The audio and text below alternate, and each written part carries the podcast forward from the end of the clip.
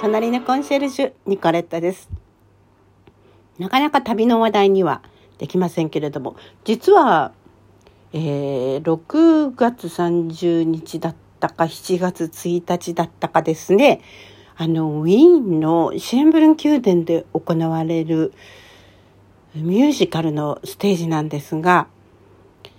えー、2020年ですから一昨年ですね。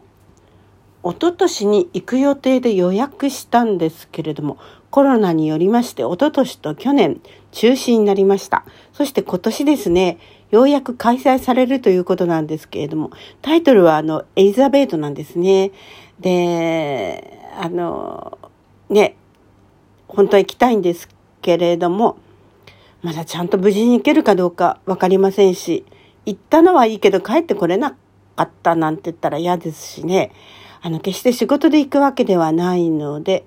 ビジネスですと、まあ、比較的観光よりは、あの、簡単に行けるかと思うんですけども、それも難しいかもしれないので、まあ、その後がありますからね、私、行くだけ行っても帰ってこれなかったら仕事などで困ってしまいますのでね、いろんな方々に迷惑をかけてしまうので、今年も諦めて、それで延期じゃなくてキャンセル本当にできるんだろうかって心配だったんですが、あの、キャンセルに成功しましたというお知らせが来ましたので、あの、大丈夫だと思います。まあ、もしかしてキャンセルできないとしても、諦めるしかないかなと思っていたんですけどね、チケット代がね、いくら百何十何ユーロだったと思うんですけどね、えー、今、円安ですからきっと円にするとまああのすごい額になっちゃうかな。えー、まあでもあの諦めました。またチャンスはねやってくると思うので無理していかなくてもね、えー、と思いました。ご紹介したい本があります。ま、私の場合は、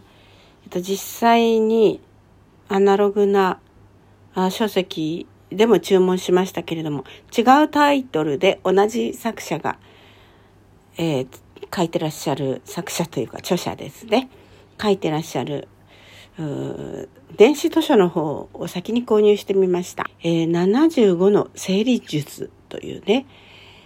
えー整理がうまくできていれば、お部屋の整理ですね。それは心の整理ができるということであるということでですね、どうやって整理したらいいですか？せっかく整理してもね、またすぐに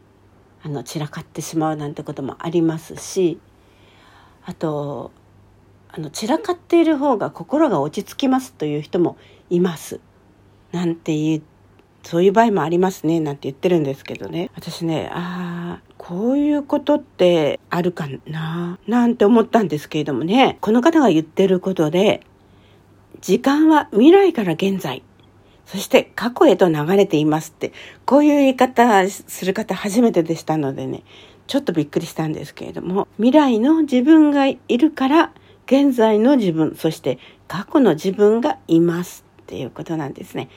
例えば、学校の成績が悪かった人、そういう人が会社で思うような業績を上げられなければ、学校の成績が悪かったのは悪い思い出です。学校の成績が悪かったのだから仕方がないと思ってしまうでしょう。一方、自分で起業して成功を収めた人は、社会で成功するためには学校の成績は関係なかったと思うはずですと。中には私は学校の成績が悪かったけど成功できたとまるで武勇伝のように語る人もいます。というわけですね。つまりね、えー、明るい未来があって、その未来が夢だとしたら、その夢に向かって、えー、進んでいる人っていうのはね、心が安定するというか、まあ、そんな感じらしいんですよね。で、心が安定していると、まあそのためには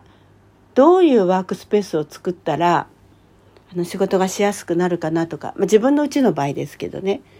どういうふうにな部屋になっていたら居心地がいいかなとかってこうイメージするしやすくなるっていうんですよね。でその夢に向かってああじゃあ自分の部屋はこうあるべきだって思うとあじゃあこの辺をきれいにしようかなとかこの辺を整理してすっきりしようかなとか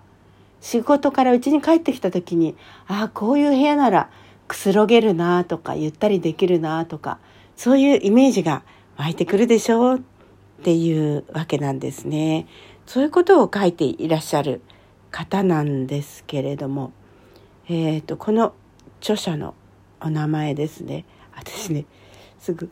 忘れちゃうんですけれどもこの方はですね私が尊敬するあのコーディネーターじゃなくて何て言ったらいいの？カウンセラーというかねその方がですね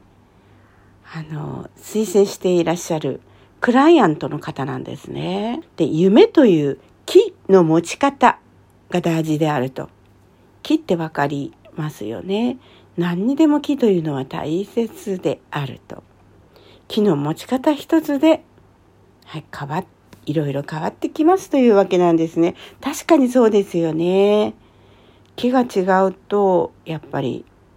違ってきますからね。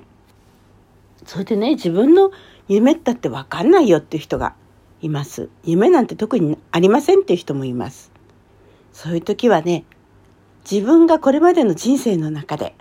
最も嬉しかったことをこう箇条書きにしてみましょうと。で、その時味わった感情を具体的に書いてみて、その感情を最大限まで大きくするとどうなるでしょうか。その感情を味わうためには何をしたらいいかを書いてみてくださいっていうことなんですよ。皆さんはどうですか？私はね、嬉しかったことっていうと、まず一番初めの子供が生まれた時、これはもう最大の喜びでしたね。その時の気持ちも思い出すことができます。それからなんだろう。それに勝るものってありますかねだから一番悲しかったことを思い出してはいけませんっていうことなんですよね。悲しかったことっていっぱいありますもんね。だから嬉しかったこと、幸せだなって感じたこととかそういうことでしょうかね。まあもちろん私、その、まあ最初にえー、結婚できたことも嬉しかったわけですけれども、まあ、その方と別れて再婚した。この再婚も大変嬉しかったですね。あとですね、私は、まあ、キリスト教の導きによって、えー、受選したことですね。これも私の人生において、もう大変大きな、あの、出来事でしたね。嬉しかったですね。そんな時の気持ちを思い出してみましょうっていうわけですね。あとまあ思い出すといろいろあると思うんですけれどもね、えー、皆さんもやってみてください。そしてとんでもなく大きな夢がいいっていうことなんですよね。オリンピックで金メダルを取るとかね、私なんかはありえませんけれども。まあ、私は歌とかお芝居が好きなので、その好きなことをやっていられる、一生やっていられるっていうことが夢かな。なんて思ったりはしますよね。でなんでそういうことをやりたいかっていうと自分が存在することによってそれで幸せだなと感じる人がたくさんいてほしいって思うことですよね。私が演じる芝居を見て感動してくれたり歌を聴いて感動して涙すら流すなあっていうのは夢ですね。うん、そのために今少しずつなんか体の健康なども考えてやっているのかなっていう感じですよね。そして自分にまつわる、まあ、家族もそうですけれどもみんなが明るくて愉快で幸せであってほしいなと願いますね。以上、ニコレットでした。ごきげんよう。